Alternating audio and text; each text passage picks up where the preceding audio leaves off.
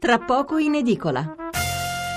Riprendiamo allora con la lettura dei titoli dedicati alla politica, la Repubblica, elezioni, Grillo lascia il blog 5 Stelle, questa è la loro apertura.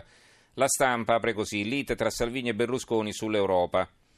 Quotidiano nazionale, giorno Nazione Resto del Carlino, ha una notizia più piccola, loro aprono in altro modo, poi lo sentiremo fra poco.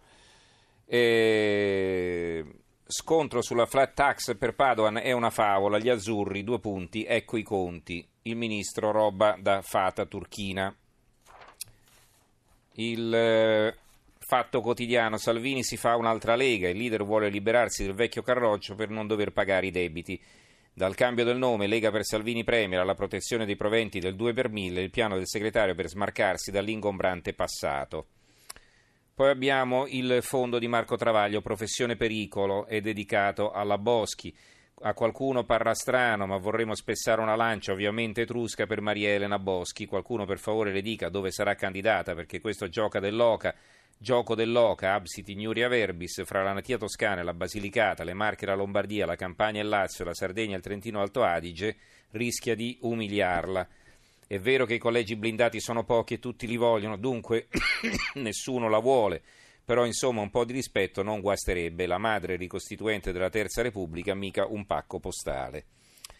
Eh, altri due richiami in prima, al ritorno, ritorna Scaiola, voglio Imperia alle comunali e poi un pezzo di Antonio Padellaro, 5 Stelle, i 20 punti servono al voto nuovo di fine 2018, quindi si pensa già all'impossibilità di fare un governo e quindi alla riconvocazione degli italiani alle urne per la fine dell'anno.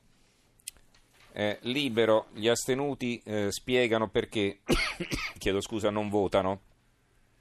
Disgustati, disorientati, furiosi oppure indifferenti, il più grande sondaggio su chi diserta i seggi da 5 anni o più.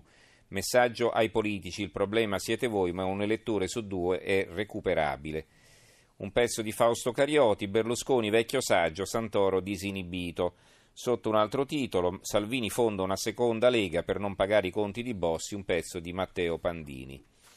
Il manifesto eh, Liberi uguali e già effetto Porcellum, la rivolta delle regioni contro i paragatutati, la notte lunga di Grasso. Scontro sul parametro del 3%, Berlusconi e Salvini, il tetto scotte, per il Lazio spunta Stefano Parisi. Ancora la verità. Il professor no euro a Siena sfida Paduan su Monte dei Paschi di Siena, madre di tutte le banche marcite.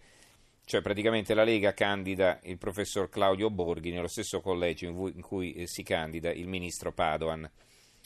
Eh, se votano gli astenuti fanno i conti senza l'elettore è il commento, il fondo di Maurizio Belpietro. L'opinione, la sinistra terrorizzata dalla flat tax, anche il ministro Padoan dopo Matteo Renzi si scaglia contro la proposta di riforma fiscale del centrodestra, dimostrazione che anche questa volta Silvio Berlusconi sembra aver colto nel segno della campagna elettorale. Il dubbio, Di Maio molla Grillo, il comico crea un suo blog e rottura col movimento. E sotto un altro pezzo, Salvini contro Berlusconi che fa l'europeista eh, il foglio, vincere con Salvini per non governare con Salvini, perché il CAV è molto a suo agio nel duello fratricida con la Lega, un pezzo di Claudio Cerasa. Poi ce n'è uno, il direttore, uno di Giuliano Ferrara, che cosa passa nella testa di Grillo. Con Casaleggio pensava di inoltrarsi nell'utopia come sberleffo, si ritrova una piattaforma Rousseau che è uno sberleffo senza utopia, un programmino elettorale farlocco, liste demenziali di sbandati del click, che palle ha pensato. E quindi questa è la ragione per cui Grillo se n'è andato, secondo Ferrara.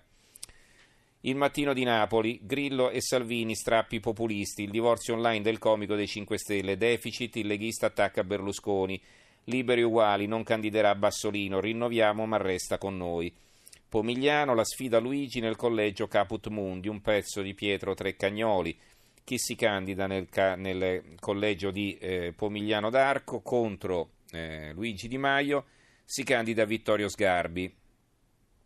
Il voto al sud è il paradosso dei notabili, è l'articolo di fondo di Massimo Adinolfi. Riflettori puntati a Pomigliano va Vittorio Sgarbi, nel collegio che dovrebbe incoronare Luigi Di Maio nei panni del guastafeste. Si candida il critico d'arte ma anche il polemista, l'uomo di spettacolo e il politico, tutti insieme riuniti in una persona sola. Riusciranno a battere Di Maio? Difficile, stando ai sondaggi, che danno il Movimento 5 Stelle davanti sia al centro-destra che al centro-sinistra, che non ha ancora definito il profilo ideale da presentare in quello che un tempo era pur sempre un collegio rosso. ma la logica di questa disfida non sembra essere quella di una contesa all'ultimo voto con i duellanti che battono il territorio casa per casa, quanto piuttosto quella di uno show in cui Sgarbi proverà a gualcire gli abiti e il profilo sempre azzimato del vicepresidente della Camera dei Deputati.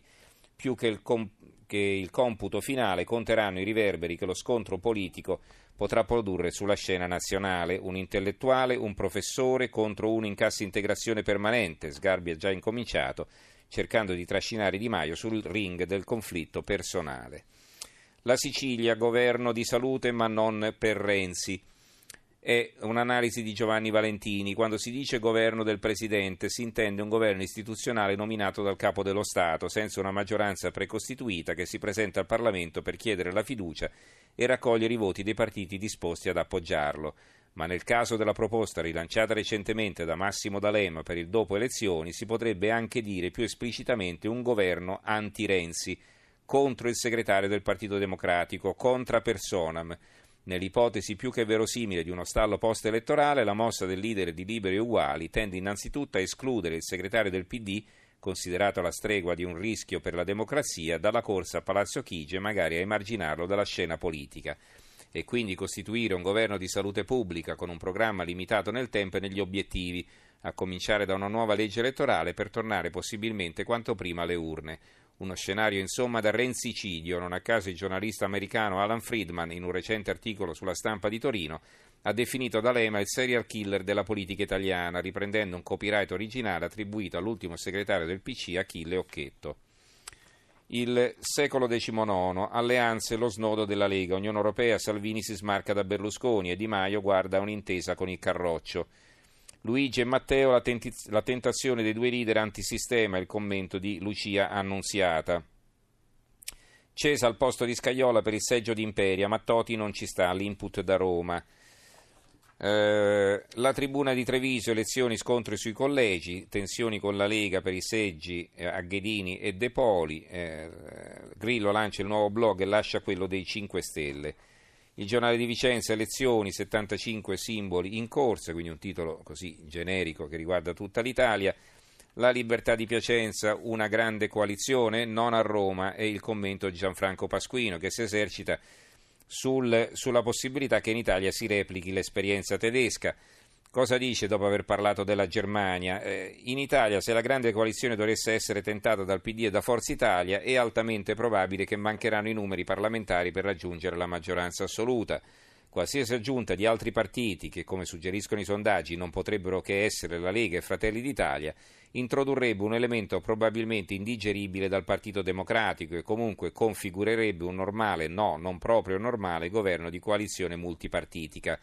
D'altronde, mentre il Movimento 5 Stelle continua nella sua ridefinizione programmatica, avvicinandosi almeno tatticamente all'accettazione della presenza italiana in Europa, che dovrebbe essere la vera discriminante del patto di governo, rifiuta di dichiararsi pronta a fare una coalizione o ad entrarvi. In Italia, se grande è la coalizione fra i due partiti maggiori, dovrebbe discendere da un accordo, al momento politicamente improponibile, fra 5 Stelle e il PD. Questo scrive Gianfranco Pasquino sulla Libertà di Piacenza. Il centro di Pescara, elezioni, D'Alfonso ora si smarca, il governatore voglio restare in Abruzzo e, fa, e Forza Italia non ricandida Razzi. Eh, il piccolo di Trieste, il siluro della Lega contro Riccardi. Chi è Riccardi? Era il candidato governatore di Forza Italia. Il Carroccio chiede a Forza Italia di cambiare candidato governatore. Il Gazzettino del Veneto, il Gazzettino di Venezia, Veneto, centrodestra, c'è l'intesa, la Lega scende a 16 posti e lascia un seggio al centrista De Poli che batte Tosi e Zanetti, ma la Liga contesta il patto siglato a Roma, Renzi potrebbe candidarsi anche in Veneto. Il Corriere di Sera, l'antipaduan di Salvini, la Lega candida Claudio Borghi a Siena, sarà lui a sfidare il ministro dell'economia. Infine, l'Arena di Verona, Europa, Gelo, Berlusconi, Salvini, attacco del leader leghista all'alleato che aveva rassicurato Bruxelles sul deficit al 3%.